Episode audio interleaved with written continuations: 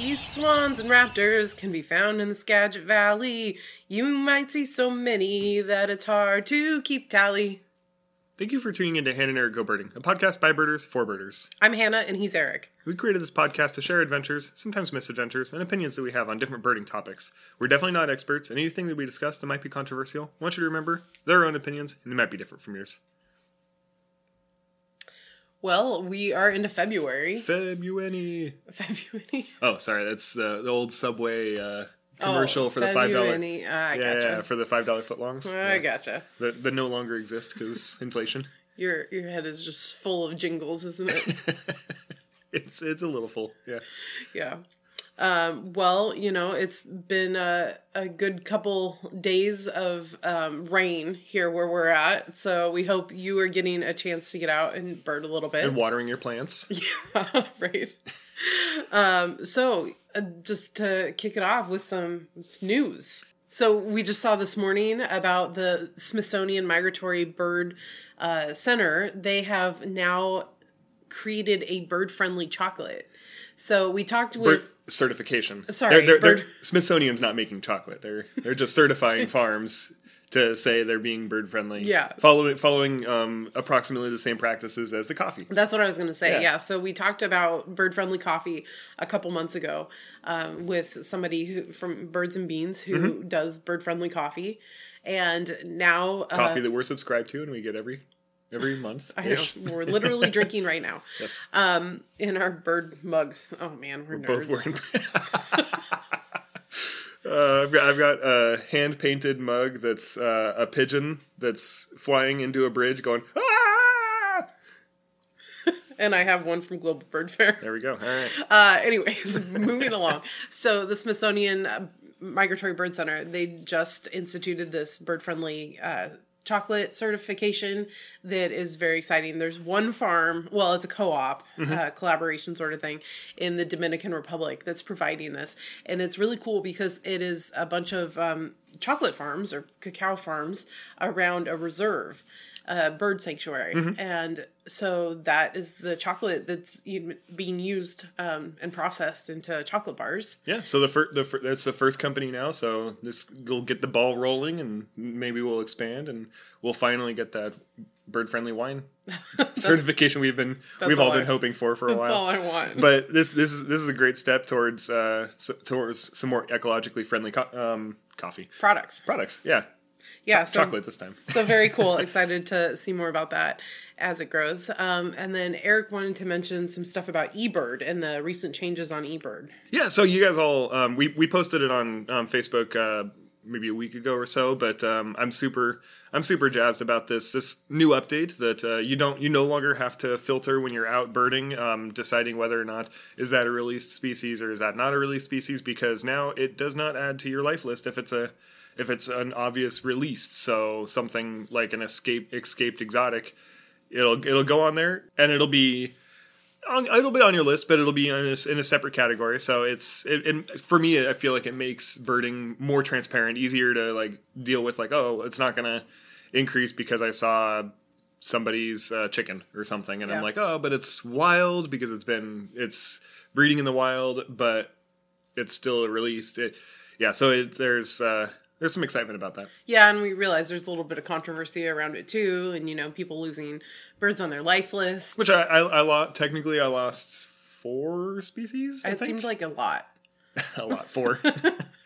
I don't know. It, it wha- wha- whatever. It's it, it is what it is, and they're they're released exotics that uh, are established by authorities. I guess I, I don't know if it was uh, The Bird Council. the Bird Council, if it was uh, in the Clements list, or if it was um, um, IOC. ABA or IOC or what, what organization determined that they're specifically escaped and they haven't been uh, naturalized, or if this is a state by state basis. I didn't actually read that far into it to, to figure out whether or not uh, different things. Because in California, lilac crowned does count, and Texas it doesn't count. Oh, I can't I can't remember. There there was there was something about some yeah. So I think it's a state by state based on the um the state's uh, rare bird committee. oh, okay. But Well, I don't know for sure. We'll po- we'll post the article in the show notes so you can find out more if Yeah. you're interested in learning more about it. And Eric will read up on it so he understands a little bit. oh, there was there wasn't that information in there. Oh, okay, So I see. it's yeah. Well, Anyway, that's any- a question for eBird. Then. It's a question for eBird. Yeah, we'll have to we'll have to have. Uh, We demand answers, eBird. Yes, we'll have to have all of eBird on. We'll see if we, we'll see if we can get the entire lab of Yeah, there you go. ornithology just to yeah Join us. to join us for an interview. I don't know if I have enough microphones for that. So, um, uh, another thing that we wanted to mention is that I had an episode of Women Birders Happy Hour come out uh, between since our last episode. yeah, last week. Yep, and I interviewed Sam Wolf, who is a shorebird biologist with Manomet, um, which is a uh, organization that does you know bird research and conservation work. Um, and we talked about a masked lapwing that she found, and yeah, so, Here in the states. N- uh, no, Oh, okay. America Samoa, Oh, all right, I believe it was. cool. Yeah, but um, so that's the cocktail of the episode is a masked lapwing. A masked lapwing. Yeah. So uh, you can check that out. Women Birders Happy Hour anywhere you listen to podcasts. Yeah, so um, I'll go go through our upcoming travel real quick. We are You guys are be- tired of hearing Yeah, about you're tired of hearing about it. It's, it's I guess it's, it's the same. There's no updates from the last episode. Um, San Diego Bird Festival in February, Champions of the Flyway in March. Um, Eilat um, to go to cha- sorry Champions of the Flyway March in Eilat. Um, Galveston Featherfest in April, um, Birdiest Festival in America in Corpus Christi, and those Birdie um, Galveston is in Galveston Featherfest is obviously in Galveston. Yeah. They're they're they're sequential weeks, so we'll be in Texas for two weeks there. Um, Global Bird Fair over in Rutland, UK, and then International Conference for Women Birders at the end of the year in Uganda. And actually, Global Bird Fair, they just really opened up their participant tickets. Oh man, So we need to buy those. yeah, we, we got we got our hotel like a year ago Yeah, right. um, because you need to do that. If if you if anyone's planning on going, the hotels sell very fast, and most of the good close hotels are already sold out. So I know we can't stay at the cool place we stayed at. I know we, we we we booked months ago, and we still didn't book early enough to get to the cool place that we wanted to stay. I'm kind of disappointed about that. the King's Arms. That's okay. Um, so I'm I- excited about this year's place. Yeah, a couple other things I did want to mention. So we are doing a walk on March 11th with Mm-hmm. no- Lower Nehalem um, uh, Community Trust Yes. at one of their properties, which is right near where we live on the Oregon coast. So if you happen to be up in uh, Manzanita, Oregon, you know, March 11th, you might join us for a walk. Um, and if you don't have binoculars, it's okay. We'll have some spares. yeah. And also with the San Diego Bird Festival, we'll be doing a couple live podcasts at it. And Yeah. we hope that um, we'll be posting them on Facebook as well as posting them later as podcast episodes. Hopefully, I can figure out how to make them both live, happening at the time, and then also record them so we can release them for people that aren't a- available to listen to them live. So, anyways, this Technology. is gonna it's gonna be a learning curve It is, yes. for all of us. Um, but anyways, we hope you can tune in for the live podcast. Uh, we'll be posting that information as soon as we've nailed down some details. But should be fun. I look forward to it. Yeah, Live podcasting. Our next, we're achieving our next level the next level. of podcasting. We get badges. Oh, I see. Yeah. I don't have any badges. Oh, you Have you, have you not been giving me the badges? Nope. I see. I've been hoarding badges. Okay, so February Bird Nerd giveaway. This is the last thing, and then we'll get into the main story. So, um, it's February. Yeah. New, new month. Um, every month we're giving away something to somebody for some reason. and this month, um, we mentioned it a few minutes ago, but the Smithsonian Migratory Bird Center has bird friendly chocolate certification now. So we have found a company that sells bird friendly chocolate, and we have a some number of chocolate bar bars something to give away um, to whoever wants to enter. Um, And- randomly selected winner. What do you have to do? Okay, so it's you know Valentine's Day is Oh, in yeah, February, February, yeah. and we bought you chocolate. So what we want you to do is give us your best birdie pickup line. The punnier, the better. Um, you can s- you can steal it, borrow it from uh, another one that already exists. Like send us the meme that you found, you know, that you really like. That's funny. Um, of course, credit given. Um, you could make up your own we're Yeah. really kind of uh, open to any entries, and you can we'll post it on Facebook, so you can comment on Facebook, you can email us, um, all those different ways that you can get a hold of us to Yeah. send us your birdie pickup line. But you got to do it by February 21st. Um, and then our randomly selected winner will be announced February 23rd in our episode. And that person will win some bird friendly chocolate. Some bird friendly chocolate. All right, so main story. Okay, here we, We go. we're into it. We went to the Skagit Valley. Um, Where is that? Skagit Valley. So um, the Skagit Valley is in the Pacific Northwest. So it's northwestern Washington, just east of the Puget Sound. So you're up north of Seattle, Mm-hmm. um, but not so far north you're into Canada yet. Yeah. Um, and so why did why did we do this, Eric? So we we saw online um, a, cou- a couple things that um, about snow geese. That this is a really great place to go find massive numbers of snow geese. This is um, there. There's an important bird area, uh, national um, national Audubon um, recognized important bird area, the Skagit Bay. That's just west of there, and the the valley is the Skagit River goes down in. It's everything's called Skagit this, Skagit that. There's also S- Samish. there's also Samish, Samish Flats, Skagit Flats. Yeah. All this whole area, it's um, it's really good. Lots of mud flats. Lots of there's lots of farming. This is um, when uh, this whole area was just like solid farming all the way across. People realized this soil is super fertile, and it used to flood all the time with um, the tides and stuff like that. So you've got lots and lots of nutrients in the soil. So it's a really good area for farming. And so this is actually, I think, I think it said fifty percent of the um, spinach seeds grown in the United States come out of the Skagit Valley, Oh wow. and then.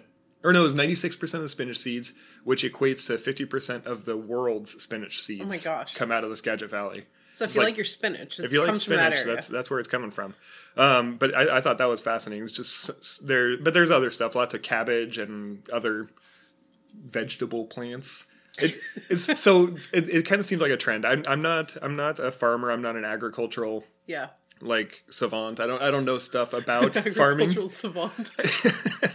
but the, a lot of the things look looking down the list of stuff, um, the cabbage, the spinach, the um, know, I'm, Other dra- vegetables. I'm drawing a blank on the other ones that were specifically mentioned um, in the Skagit Valley, but they all seemed like they were like the watery vegetables. So the vegetables that have a lot of a lot of water, like spinach, is like when you cook when you cook some of these things down, and cook cabbage down, it like kind of shrivels and wrinkles down to nothing because it's got a lot of water in it. Yeah. So a lot of these vegetables are going are very water heavy. So there's there's a lot of rain. This is a very wet area. oh, is it? I don't I don't know I don't know if you're familiar with the Pacific Northwest, Hannah. Oh, I know. Dreary, but it, it rains. rainy days. It, it rains. The tide comes in. It's it's all it's all there's a lot of water. okay. And so this whole area is spectacular because it's not only is the soil super fertile, so it's always historically had a lot of plant growth and stuff like that. Yeah. Um, it's also strategically located right next to a bay, and uh, with a lot of mudflats there. Um, there's deltas, fertile soil, mudflats, all that stuff. It's really far north, and all of this together creates this like perfect storm of like attraction for waterfowl, shorebirds, and just overwintering birds that are coming from the north. So Yeah. things like um, swans and geese and all, all these birds that the breed way up north, breed up into uh, up into Canada, up into the um, Alaska. Alaska, all that stuff. They come down. This is as far south as some of them. This is as far south as they come. Mm-hmm. Snow geese is just like a really good stopping place, and then a lot of them do overwinter there. Yeah. So it's it's a really a really good place to draw massive numbers, and it's a big wide open area that's it's developed as farmland, but it's not developed like cities. So Yeah. it's it's fairly open still. Which we found out when we were trying to find some coffee. Yeah, there's not not a lot of places to get coffee up Yeah. there. But yeah, so we went up there to go find those. Yeah. So um, they have a lot of information online about going up and looking for the snow geese up there. Um, you know, the websites say that there's an annual count of like 50,000 snow geese that come through and, and overwinter in that area. And most of them come from Wrangel Island in Alaska. Uh, that's where they breed in the summers.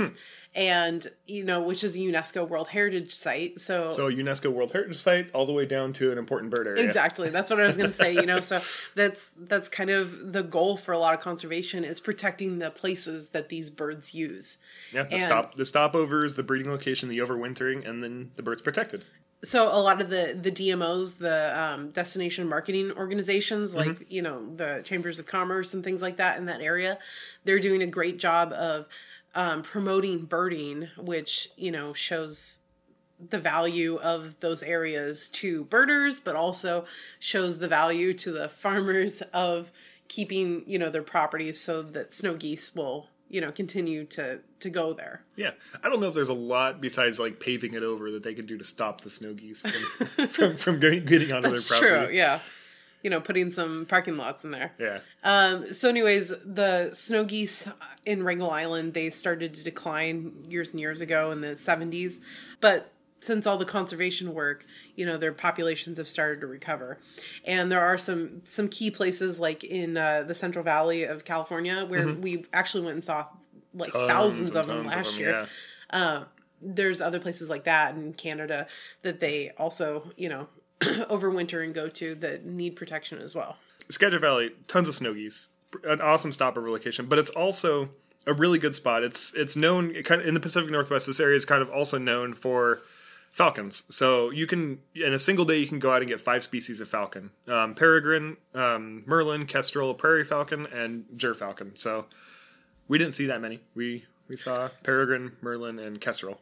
Hey, Oh no, no, out of- sorry. We saw merlin, kestrel, and prairie falcon. We did Yeah. not see a peregrine, and we did not see a gyrfalcon. You know, three out of Um, five isn't a bad Three day. to five is not a bad day. Yeah. But um, but yeah, it's, it's a really good spot, and and it's a lot of a lot of the falcons. They're they're hunting like rodents and stuff like that. Um, peregrines are hunting other birds, but um, falcons too. But it's be- just because there's so much like so many birds in this area that it's like, oh well, makes sense that there's going to be raptors around to do it. And speaking of raptors, there were so many bald eagles. Oh my gosh, yeah. Oh my gosh! It, this is we've we've been we've been up to um, southern Canada, Yeah. and um, tons of tons of eagles there. The further north you go, the more eagles there are, the Yeah. more bald eagles there are, and like, you go down down into California and Texas and stuff. It's like oh, you get like super exciting to see one or two eagles, and it's like oh, that was an amazing day.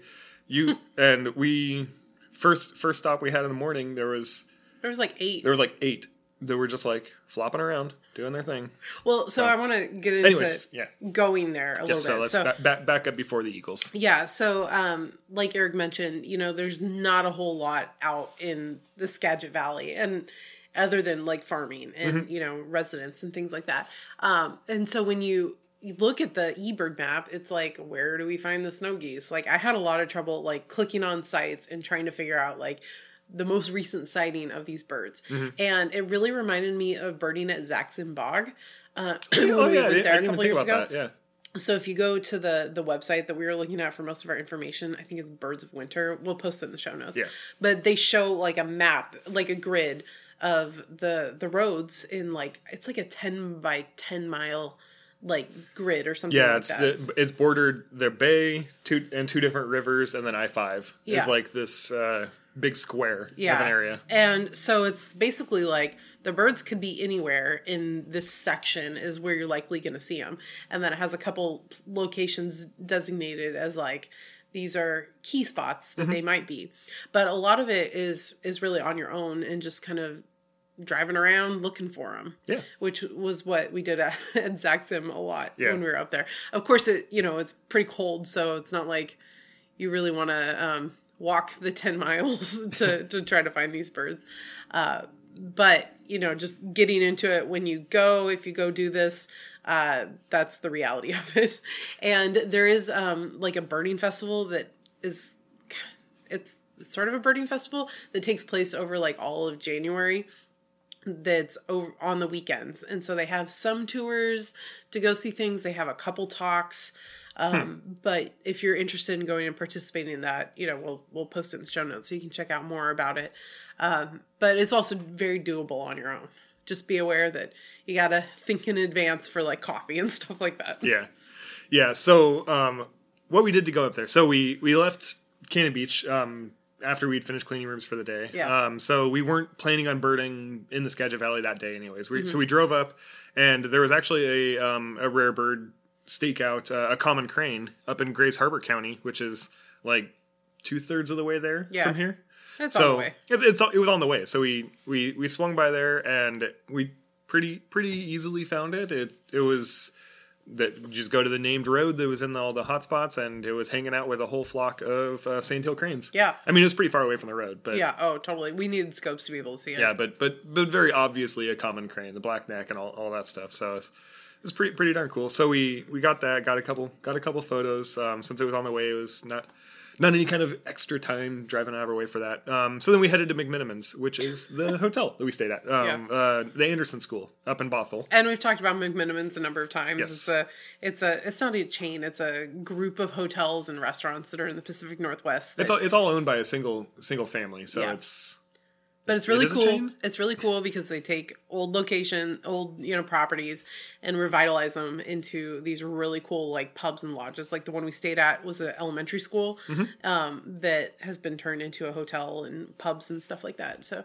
it is one of our favorite places to stay and eat and drink. good and food, everything. good beer, comfortable beds, and, They and didn't pay us to say that. We had to actually pay a lot to stay there. and- well, and speaking of pay a lot, like hotels are just expensive. I Like, know. It's like and we own one. yeah, I know. We should charge more at ours. We should, but um, the they're they're they're expensive, but McMenamins is they're not more expensive than anybody else, and you get like the extra perks. I know, of, I just look at on- the on-site restaurants, like multiple restaurants on site, and the beer and all that stuff. It's so. just hard because I look at the price of our rooms here at our hotel and it's like so much lower. and it's like I'm justifying paying a weekday in January. I'm paying that much money. yeah, But yeah, that's just me. My willingness to pay. But So- I'm willing to pay for that. yeah, because it's it's good. So the next morning we we get up, and it was about an hour. It, we we were still almost an hour away from the Skagit Valley. Yeah. Um, so we got up before sunrise, headed up north to go find the farm fields. Um, we looked up on the the um, on eBird and found a bunch of different hotspots, like Hannah said. So we start just driving these roads, and by the time we first get into the area, it was probably like 15, 20 minutes after sunrise or so. It was like 8.30 when we started e-birding. Yeah, so we we get there, and First Liz didn't have a ton of birds on it, but there or it didn't have a ton of species, but there was a ton of birds. Yeah. and that's where all the bald eagles were. Like that first that first spot, we had I think twelve bald eagles on that first first checklist. Yeah, and- Mm-hmm. a lot of pintails, um, tons of shorebirds that were were kind of far off, and they were doing like you know the murmuration flight pattern sort of Yeah. thing. So um, we didn't get a complete ID on They, all they of were them. they were peeps, either least or western sandpipers. So they they were the little guys, but it was a whole murmuration of them that was pretty distant. yeah, um, American widgeon. Uh, Mm-hmm. we had seventy of those. We had ten tundra swans, which you know we're where we live. We're like right on the verge of swans. Like yeah, there, we- there's some at the north end of the county. yeah, exactly. So we don't get to see them a whole lot. So I I love seeing the swans. Very cool. Yeah. Oh yeah. And um so all those birds but no geese. no geese. So it was like, all right, well let's let's keep moving. Let's Yeah. let's see let's see if we can find another spot. So we, we we drive, keep keep driving, do a couple more loops around, and then we found um, we actually came upon a, a ringneck pheasant Yeah, that was that weird. like ran across the road in front of us. Um, but we ended up at this hunting site, uh, which is Samish Flats West 90 is the eBird hotspot. Mm-hmm. Um, and that place does require that you purchase a parking permit. Yes, And the, a- the Discovery Pass, which you can't purchase there. yeah. Yeah, so I, I think if, if, if everybody remembers, I'm, I'm not sure if any, I, we, I think we talked about it on the episode where we went up and we got a ticket because we didn't have a Discovery Pass. Yeah, and because it's, Yeah. I mean, well, I love that Washington has the Discover Passes um, because they're useful in so many different Oh, yeah. kinds of sites throughout Washington, but it is a pain to find a place to buy them. So if you're already rural, it's difficult to get them. You're you, you're kind of you're kind of uh, Out of luck. out of luck. Yeah. Um, but state parks, you can buy them at state parks. You Mm-hmm. can buy them like at the Fred Meyers, which if you're from the East Coast, they're called Kroger's over there. But um, you you can. You, you can buy them at a number of different grocery stores, and then um, a lot of the sites, if they have a headquarters, you can buy them at the headquarters. But places like this, this is just it's a hunting area out there. Yeah, it was The just discovery a, you a have to have a discovery pass to to park there, but you can't buy a discovery pass anywhere. I think it's called a Discover Pass. Discover Yeah, one of the two. one of the two. Yeah. Um, yeah. So, but but they're not expensive. They're they're relatively cheap, and you just they give you access to all these different parks. it's like ten dollars a day or thirty dollars for a year. Yeah, Just like just buy a year, just buy a year, and remember to bring it in your car. I know we bought a year, Yeah. but we forgot. we did not bring it in our car, so we spent very little time at this um, spot because Well, we also, it's a hunting area, and so there were a lot of it, people. it was a hunt day too. yeah, there were a lot of people duck hunting, um, geese hunting, swan hunting. I don't know. Um, anyways, okay, waterfowl hunting. They were hunting at the site, and so we didn't, you know, want to walk through that area. So we just kind of stood in the parking lot for a few minutes and uh, waited. And no snow geese, but lots of mallards, starlings, red-winged blackbirds. Uh, not a whole lot of ducks, I- I- surprisingly. I think I think the Skagit Valley is also a really good place for mallards. oh yeah, Like if you're not like most places in the in the country, you can go and get mallards like everywhere. But Yeah. there are so many mallards, and I, I think it was mentioned in the um, important bird area that mallard is one of the, mallards and widgeons are like some of the like um, the important birds of the area. that's funny. Which it's like, all right, well, mallards are kind of everywhere, but there are a lot of mallards. Yeah. here, and they're all they're all wild mallards. It's not like uh, the the domesticated the domesticated farm farm ducks. They're wild mallards, and there's a lot of them. So from that site, we continued on to Samish Flats. To that's the place where you see all the falcons, apparently. um, but yeah, that's a whole mud flat area that you know looks like it should just be really good and really full of stuff. When we drove through, it wasn't. Um, and headed out towards Samish Island, which is where I want to retire because it is gorgeous and a lot of really fancy houses out there that we'll never be able to afford.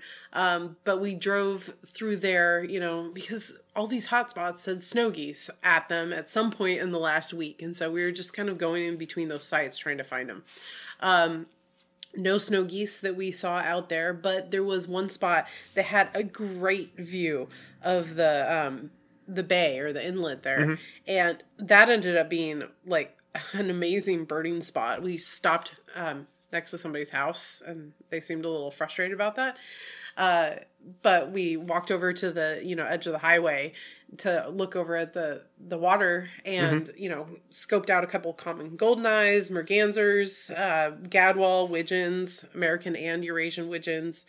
Um there was a great blue heron there. You know spotted towhee was kind of digging around near our feet. It was really really nice birding spot Yeah, so great. It was it was it's like an overlook. So like this whole area is just super low and flat, and then this island, this Samish island, is like an elevation change. So you, you go up like thirty feet, forty feet, and you're up on an island, mm-hmm. and then you then we- so we came back off the island, um, started started driving around. headed to Fir Island, which was like on the southern edge of that map that's on the website. Um, so it was maybe like a 30 minute drive to get all the way to the, the south part of that area. But Fir Island was an, another place that snow geese had been seen. Yeah. And of course, it also just required a Discover Pass. So we kind of just burned from the the, parking lot. Um, it was empty. You know, we were there on a weekday, so there wasn't a whole lot of people doing the same thing. But there were a couple people that we kept passing by their car. So we, Yeah. it, like Sax-Zim, you know, when you're looking for the great gray owl, Yeah, like you- everybody's you just kind of seeing this- driving the same area. You keep seeing the same people. Um, and so we there was there was a couple snow geese at this at this spot. They were really Hey, distant. No, no, you can't say it like that. So you got to say, we finally found some snow geese. Yeah, they were distant out there on the ground, just kind of feeding. And we were like, that's not 3,000. yeah, but also that was like like there was nowhere to get any closer. There was no roads closer to them, so it was like, okay, well, we saw some snow geese. Let's we'll we'll, we'll drive around. We'll make another loop back up through the whole region again, the whole the whole valley. Well, we were also Basically. like, let's go get a Discover Pass so this isn't an issue anymore. So we went to the state park that's in there, and Oh, yeah, yeah. the headquarters was all closed and everything. Like that whole campground was basically closed. Mm-hmm. Um, but they did have a Iron Ranger that we could get a Discover Pass at um, in the the like parking lot. So that worked out that we were able to get that, which we didn't end up needing the rest of the day. Yeah. But you know, conservation. Yeah, you know, we, we, we paid for it. Um, but so then we headed from from from the state park parking lot area. We headed up back up to the northeast and found those birders that were just on the side of the road. And it was like, you know what? Let's stop and see what's going on with them. See see what exactly they're looking for. And it turns out they we had just barely missed it by like five minutes. Yeah. But they had been standing there um, um, photographing a short-eared owl I know. That was uh, playing around in the grass. It was hunting. So short-eared owls are diur- diurnal owls. They hunt all during the day, um, but they're sensitive to wind. And we got when we arrived, the wind had just kicked back up, so the um, it ducked down and it was just hanging down in the grass where we couldn't see it. So it was there. We just we just couldn't see it. Yeah. And the guy was like, "Oh, I'm going to hang out here for a little bit longer." So we talked with him for a little bit about uh, short-eared owls, and this is like a regular location for him, and and all that stuff. So unfortunately, we did not see a short-eared owl. No. But- and we missed, you know, the, some of the key falcons that we wanted. That when we were standing there talking to the guy about the short-eared owl, he's like, "In last year, a gyrfalcon came and perched right on that Right on telephone this pole pole right here." We're like, "Come on." But that was a whole year, so we we missed it by an entire year. so I don't feel so bad about that. I know. I was just hoping that that miracle would happen again. um, yeah, but you know, we were kind of feeling down. Like we missed the short-eared owl. We hadn't seen the huge flocks of snow geese. We didn't have the falcons that we wanted to get. and the wind had just kicked up, and it was starting to rain. So I was like, you know what? Let's let's go find somewhere to warm up. Let's let's call it, and we'll just well, you know, it'll, it'll be okay. I was like, let's let's look for falcons one more time. We weren't that far from where the falcons were on the Samish Flats, Mm-hmm. and so we drove over there, kind of parked, you know, in like a gravel little gravel Ne- pull ne- off next area. to a big excavator that had been doing some like ditch work or something. Yeah, and we were like, let's just wait a few minutes, see if any kestrels or anything pop up, you know, that we can get a look at. And then I see off in the distance. It was like the what was the song that you wanted to sing? The dun da da da. da Well, it's like the dun, Flight of the Concorde, Yeah. or like like it's like this. Uh, if, if everyone's ever seen the movie uh, um, Twister, Yeah. um, the 1996 movie Twister with Well, uh, everybody's seen that with Helen Hunt. yeah, Helen Hunt, Bill and- Pullman. yeah, exactly. So there's a scene where they're um, they're all at the diner and. Um, Bill Pullman's standing outside and he's like running the running the sand through his hands and he's looking at the sky and he's like, ah, it's, I see it, I smell the storm a I coming. should be filming all this for Um, you guys. It's. So he, he's he's standing out there, and then he's like, "We got to go," and that's exactly what this felt like. So we're standing, we're we're sitting in the car, and off in the distance, you see like the a line of white all across the horizon, and it's like there "Those- they are. there they are, and then it was it was on. It was just it, like like I said, just like that movie. They they start they all bust out of the out of the driveway, kicking up dirt, and then they're playing the Flight of the Concorde and like playing playing some like. uh like just loud music and screaming and woo, yeah, all this excitement, and then they're like cutting through fields, and I mean, This- we were just driving on the road. this is gonna be at really- the, at the speed limit down to where they were going, but this, this is going to be really niche. But if you've been to the Rio Grande Valley Birding Festival and you've done a para trip, and you know you're just kind of dinking around driving through Highland and looking for parrots or parakeets, and all of a sudden you hear them out of the car, it's like it's on. That was the same. It was, Feeling. the, it was the same. It was the same feeling. So it's like we after after hours of driving around trying to search, trying to park, parking here, parking there, trying to figure it out, and we got we found them. We saw Suddenly. them, and they're on the horizon. So we start heading that direction.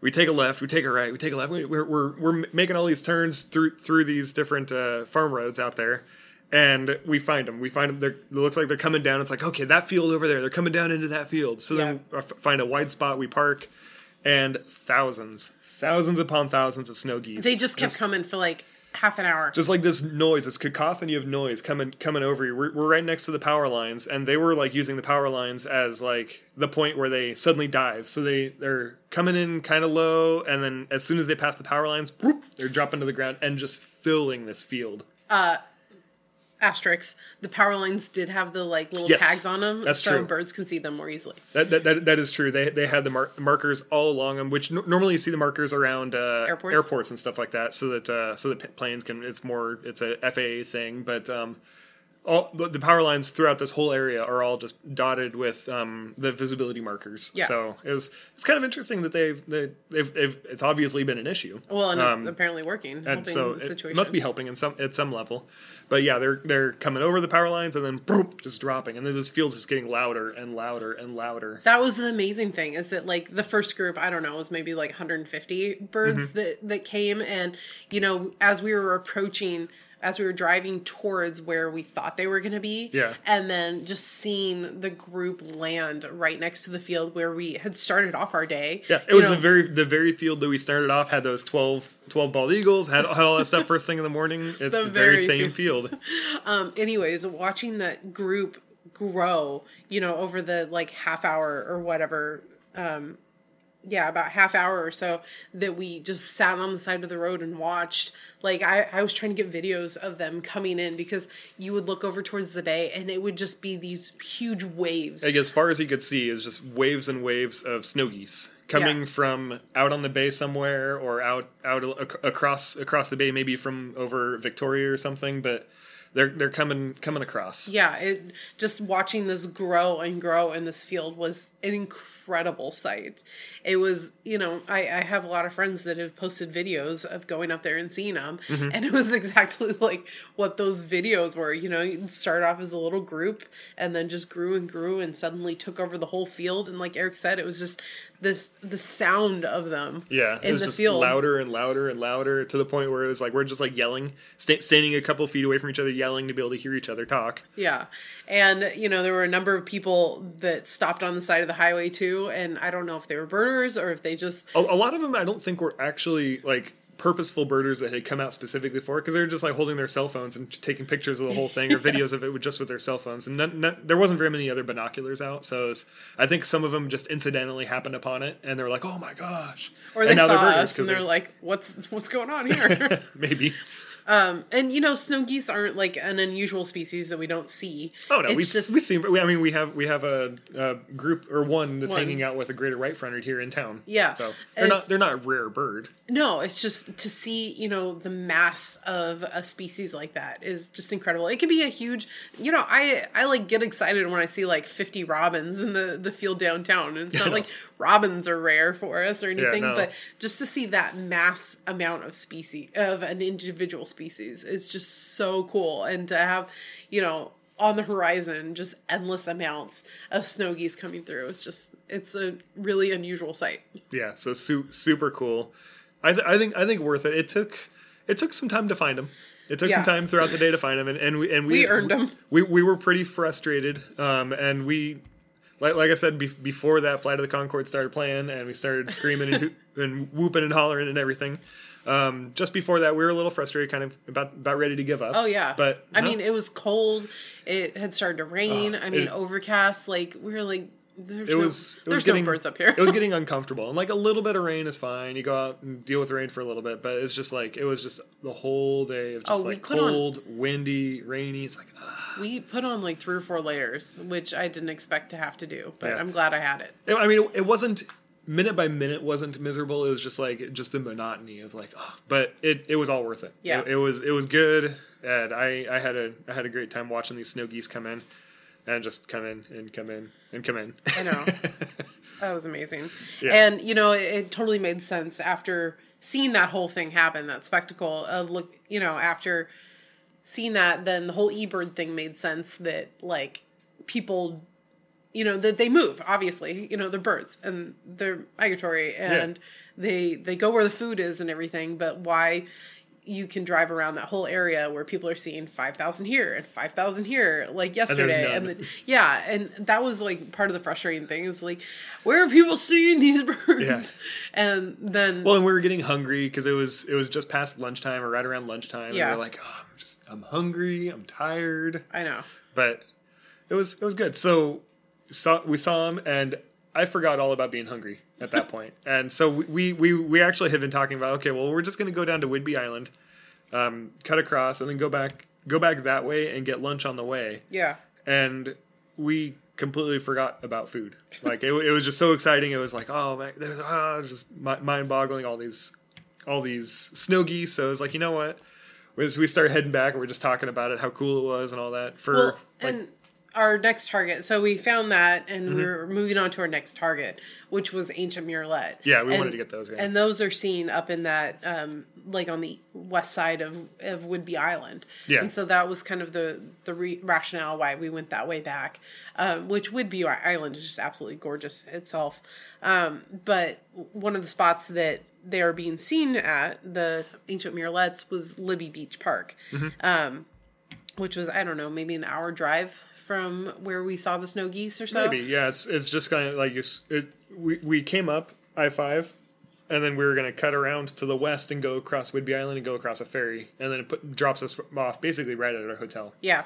So it was, I guess it was almost an hour. Yeah. Um, but yeah, that Libbey Beach Park, we stayed there for like maybe half an hour or so. Mm-hmm. But scoping out stuff, it was just fantastic. Like the weather had improved a little bit. Where we were was a little bit more secluded, so It was, it was like in a so little windy. cove almost, so it wasn't, yeah, it wasn't wasn't so windy. The sun was out, and so when the wind, it, the wind was still blowing, but every once in a while when the wind would stop, you'd be like, oh, that's a nice warm sun. Yeah, um, but yeah, lots of bufflehead just right off the the overlook that we were standing Mm-hmm. at. Surf scoters, western grebes, horn grebes, common murres, um, marbled murrelets. Marbled murrelets. but unfortunately, no ancient murrelets. No ancient murrelets.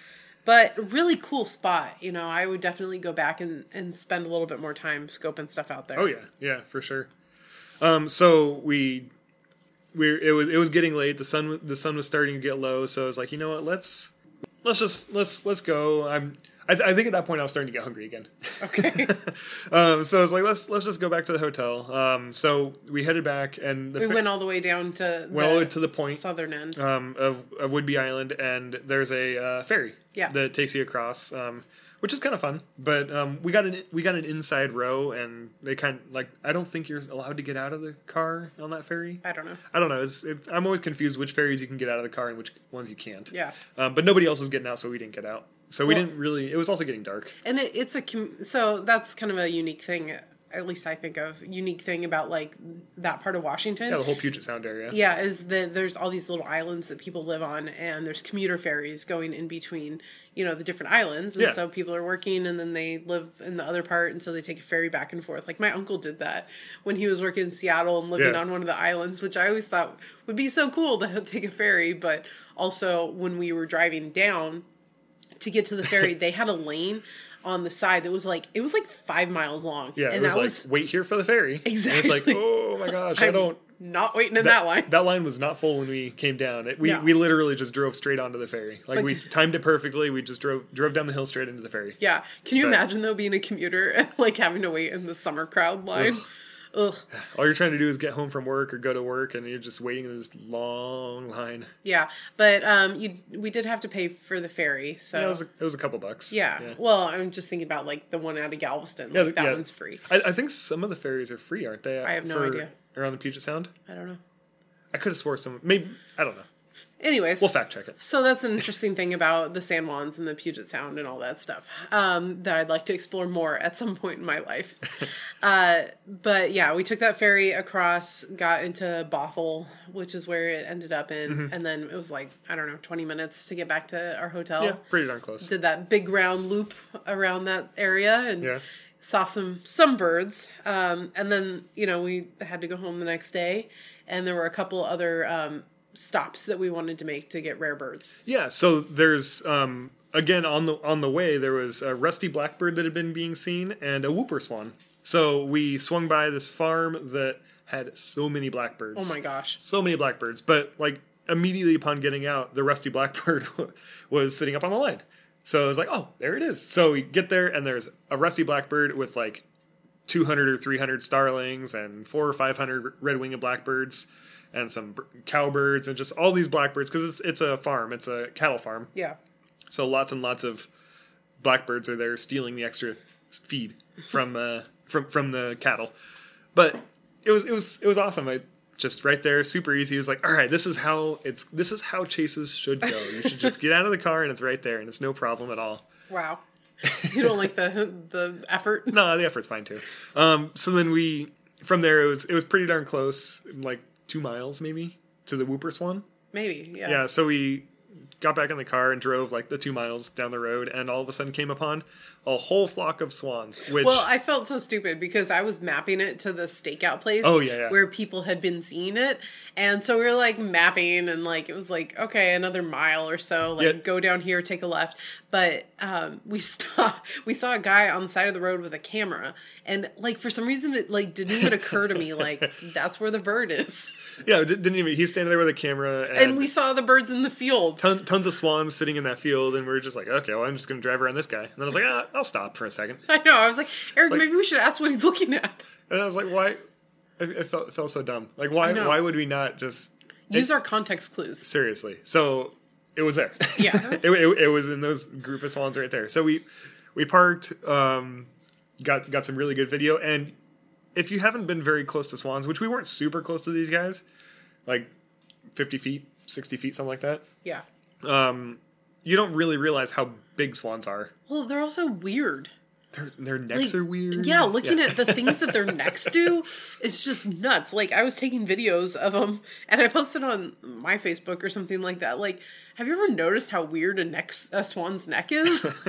it's they're they're weird. It's like a birds. snake. but also they're just huge. Yeah, and really and are. like I I've I've always thought like oh yeah they're big they're big birds okay whatever, but when you see them compared to Canada geese, there was a couple Canada geese in this field, a couple cackling geese, Yeah. a couple snow geese also. So you have three different species of geese to compare against the swan, and these swans are like at least double. Like they're just like these monstrous like behemoths of dinosaurs that are just like wobbling their snake necks around and eat, eating seeds and stuff. And they're huge. They are. Uh, The, the whooper is big, the trumpeter is big, and the tundra. Like Yeah. the tundra is not nearly as big as the other ones, but it's like they're just huge. They're just big giant birds that are just like doing their thing, wobbling their necks, eating eating seeds. I was just like looking at him, like, oh, they're you know people think of them as like love birds, majestic yeah. and- like watching what their necks are doing. it's just like, no, that there's something wrong with that thing. Um, but yeah, it was super cool to see the the whooper, you know, Yeah. in amongst them, and you know, great way of comparing, you know, the species Yeah, you can compare, to, compare the sizes of them, which which was which is great. C- Compare the sizes of the swans to well, each other. and also like you know the bills and the, Yeah. the actual differences of the species. yeah, um, seeing them all together. So that was that was really cool. A couple other people stopped and and looked at it, and I think a ton of people have gone up to go see that bird. Mm-hmm. Oh yeah, I mean, and they're they're just they're they're on a winter stopover. So this Yeah. this whooper's, I think he's been there for. I thi- I think the bird's been there for a couple weeks, couple months. Well, and there's been a couple of them. Um, I at least a couple of them throughout like the Washington like lower BC area, Mm-hmm. or people were trying to figure out if this was the same individual moving between those Oh, spots. yeah, maybe. I'm not entirely sure knows? what the. Yeah, there's been too many rare birds after that that people stopped the conversation because they were worried about the brambling that showed up in Seattle. Ex- exactly. Yeah. Yeah. So speak back back to their back to their size. I'm I You can't get enough. I can't get enough of their size. So trumpeter swans, they are I think they're the second heaviest flying bird Yeah. in the world. They're I think it- it was Andean condor is the only bird that's heavier Really? than a trumpeter swan. And trumpeter swans they're, they're like 30 pounds. Like 30 pounds. It's like that's like two two of our cats. two, two of our cats flying around through the air. Like it is a big animal. And it just flies around. I know. It's Yeah. Yeah, so so there, there was there was some discussion I saw about uh, the swans about making sure you keep your distance, and it's there's I, I see two two two reasonable reasons. So you've got the self preservation. Okay. If this animal is thirty pounds, it can use its wings to, to lift up thirty pounds into the air. Yeah. Those breast muscles have got to be strong, and it could beat the heck out of you. It just smack you. It, it, it was it's like going into the into the ring with Mike Tyson or something. Okay, now I kind of want to see you do that. So that so self preservation, stay away from them because Swan smacks. Sm- sm- swan smacks. Um, but the other one is that it takes a lot of energy for them to fly. Sure, If, yeah. if you get close to them, you're you're probably going to flush them. Yeah. They're more likely to run than attack. I imagine. I don't want to see. I don't want to see one of those run. I don't want to test it, but they're they're more likely to try to try to get away and try to preserve themselves. Yeah. And so that's a ton of energy that they're having to expend, and they're and they're they're doing a stopover right now. They're Yeah. they're building up their energy reserves to go back and breed. So they need they need all the energy they can get. So don't don't go up and scare them. Stay away from the fence. Stay away from the birds. Self preservation, they're going to get you, and they're all their own preservation. And on Conservation. that note, um, Anyways, it was it was it was a great trip. I liked it. yeah, you know, it was really frustrating when we got up there and we didn't see birds, and we were like, "Why did we do this?"